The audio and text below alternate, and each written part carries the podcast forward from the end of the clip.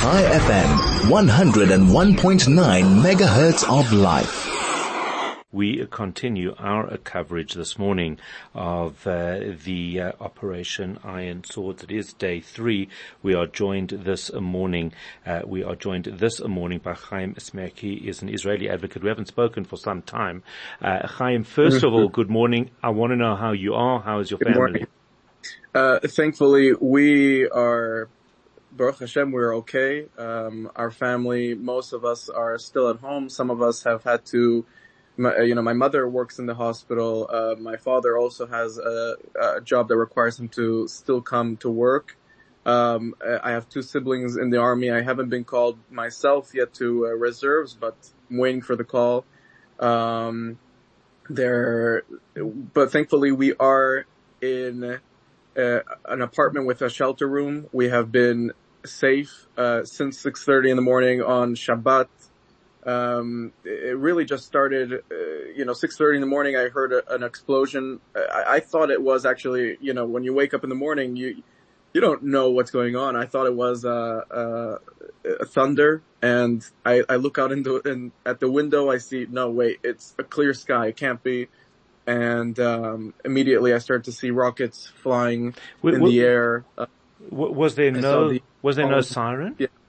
Um, uh, see, my my apartment is in northern Ashkelon, and so I can see the entirety ah. of Ashkelon as well as uh, anytime rockets fly to Sderot, to uh, uh, to Zikim, to Yad Mordechai, to many of these kibbutzim, um, I can see it. You know, and the end of the day, it looks far, but it's not really that mm, far. Mm. It's it's all very relatively close um, explosions that are going on in Gaza right now um, from the IDF. I mean, we hear everything. We hear everything. Um, we what really is, you know, what really hurts uh, you is the fact that when you see the images, you see what happened um, in the the massacre. You you realize this is a 20 minute drive from you, maybe even less the entire time, I mean, Shabbat, we, we spent most of it in the shelter room. Uh, we even did our own little hakafot within our uh, shelter room. We didn't really know exactly what was going wow, on. Wow. We did. Uh, we or we those are small circles, keep, I'd imagine. Then that you had to do. Very small circles. Very small circles. And and imagine you're doing hakafot. Uh, you know, maybe a small song here or there um, and, and in the meantime, you have sirens, you have, um, uh, rockets exploding above you. Your phone keeps on, um, uh, updating you that there is terrorist infiltrations and you have no idea, uh, in the, the, the entirety of the massacre that took place. We only, you know, we kept on finding out within, within the day. I mean, at that point, when you find out there's terrorist infiltrations, you have to keep updated on what's going on. It's, it's mm. for, to save your own life. Mm. We were entirely sure that they will reach Ashkelon. Um, we did not know really how, um, the entirety of the situation would uh, escalate and develop. Um, Baruch Hashem, uh, here in Ashkelon, we did not have that many terrorist infiltrations, although there were some reports of, of some sort of attempts. Mm. Um, we had many, many rockets falling nearby. Uh, our, our, viewers, our, our, listeners cannot really see it, but uh, you know, from my window here, I can see on Shabbat. I just saw an entirety of just entire city with with many multiple locations of smoke, just just uh, uh, pillars of smoke coming out from different locations the amount of rockets that they sent and the, at, at one moment, the Iron Dome cannot keep up with is, the is amount that, of rockets. That, was that the issue? Uh, I mean, I think we'll probably find there were many issues, and and that uh, that time will still come. But the mm-hmm. is the feeling or the accepted theory at this stage that they overwhelmed the Iron Dome with the number, with the thousands upon thousands of rockets that were being fired look, at the end of the day, the Iron Dome um, ranges between 80 to 90 percent accuracy.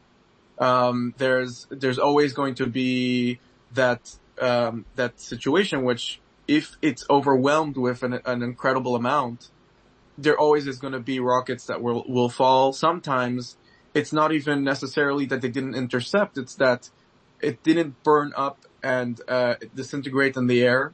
And so you would have a lot of, uh, pieces of maybe intercepted rockets that would fall.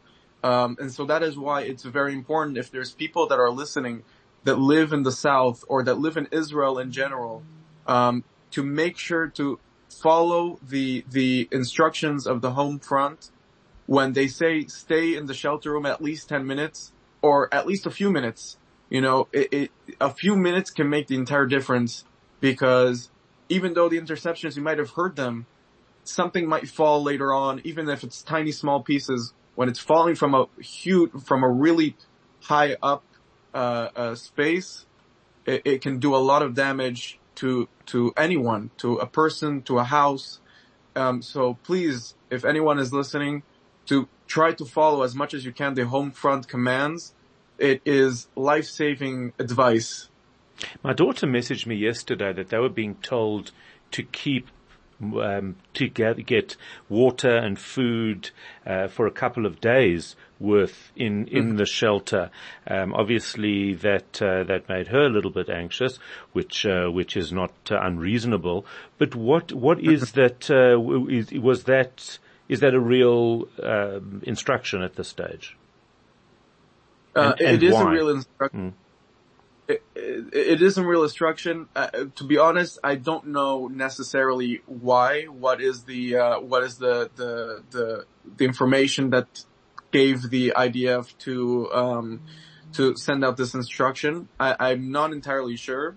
What is, and I don't really want to get too much into speculation. There's a lot of people that have been asking, will there be a ground invasion? Will there be this? Look, ground invasion there will be. When I do not know. Um, and that is uh, a reason why we have to be very, very uh, vigilant and careful. It, it, might not even be necessarily an instruction given because of ground invasion. We are also expecting uh, the possibility of Hezbollah joining in in the uh, the war.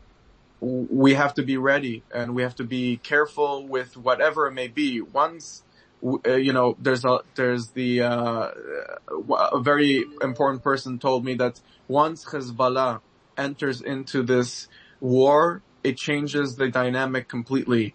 I mean, Hezbollah and Hamas, Hamas is, is, you know, is deadly and it's, it's, it's insane, but at the same time, Hezbollah is like an entire complete army and we have to be very, very careful about that. And their reach is much farther than Hamas is able to reach at this point.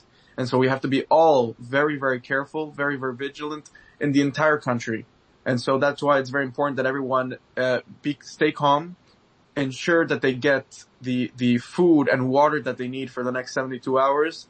Uh, we don't know what is yet to come, but it's important to stay safe and to be to to be prepared. The the interesting thing is that. Uh, there does seem to be a lot of concern about Hezbollah, and and that is really. Uh, correct me if I'm wrong. There are two really unknowns in terms of the future of this war. I mean, there are many, but two main ones is what will happen with Hezbollah.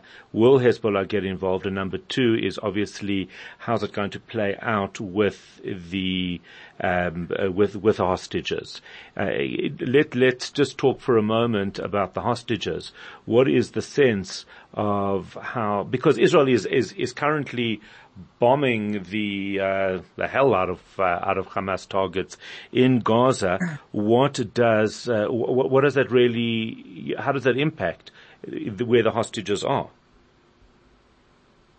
Look, uh, the to be completely fair, I want to be the most optimistic person when it comes to the situation of the hostages. At the end of the day, um, Hamas, it, they're barbaric terrorists. We don't know what what really ended up being with many of the hostages. I I I hope, I really do, that they're still alive and that they're um, okay. They're not, and and that's for sure. Um, but we have to be prepared for the worst uh, because they do not take international law into any uh, consideration. The fact that many of these hostages have even foreign passports. And that is why many of the countries in the world have been looking to what has been going on and really understand that this is not just an, a massacre, it's a war crime. They have taken people, regular people, not just soldiers. They have taken children, women, men, elderly. They have taken into hostage. I don't know what's going to be uh, with them. I, I really hope, uh, from the bottom of my heart, I have a lot of friends who are sending me messages from here in the south. You can probably hear the explosions behind Mm, me. mm. Uh, uh, there, there's a lot of friends of mine uh, that are sending me messages that they have uh, family, they have close friends that are currently missing. We don't know uh, what's where's their whereabouts. Most likely, they are in Gaza. I, I don't know what to even tell them. You know, there it's it's gotten to a point where we don't know. We really don't know. Um, these are two uncertainties that, as you mentioned, uh, Hezbollah in the north and the hostages in the south. How this will play out, I don't know. Um, this really is a, a war that is going to be in it for the long run. We are talking about weeks. We're talking about possibly even months. And, uh, I really, uh, you know, I, I honestly, I, I don't know what to say when it comes to the hostages. I don't know. I, I don't know what to tell you. Yeah, and I would imagine that's what most people are feeling. That's what we're all feeling. Is is what is the responsibility? Are they alive? Um, are they? You know, should this change the way Israel? Um, conduct its war efforts. I'd like to hear from you, 34519 or 0618951019. What do you think? Should Israel change the way it manages the Gaza situation? Uh, taking the hostages into account, or uh, is there? And, and in fact, we've had a, a couple of conversations yesterday as well, uh, very very. Uh, uncomfortable conversations that basically said that uh, the brutality of Hamas, that unfortunately, no matter how the hostages came come back, assuming that they do, the lives are are shattered, shattered pretty much forever. The brutality of Hamas is something that uh, now the whole world has seen. Not that we're surprised, but it is a horror in of itself. Chaim Samiek, thank you. As always, stay safe and uh, keep us posted from what you see from your window. It is 7.32. Good morning.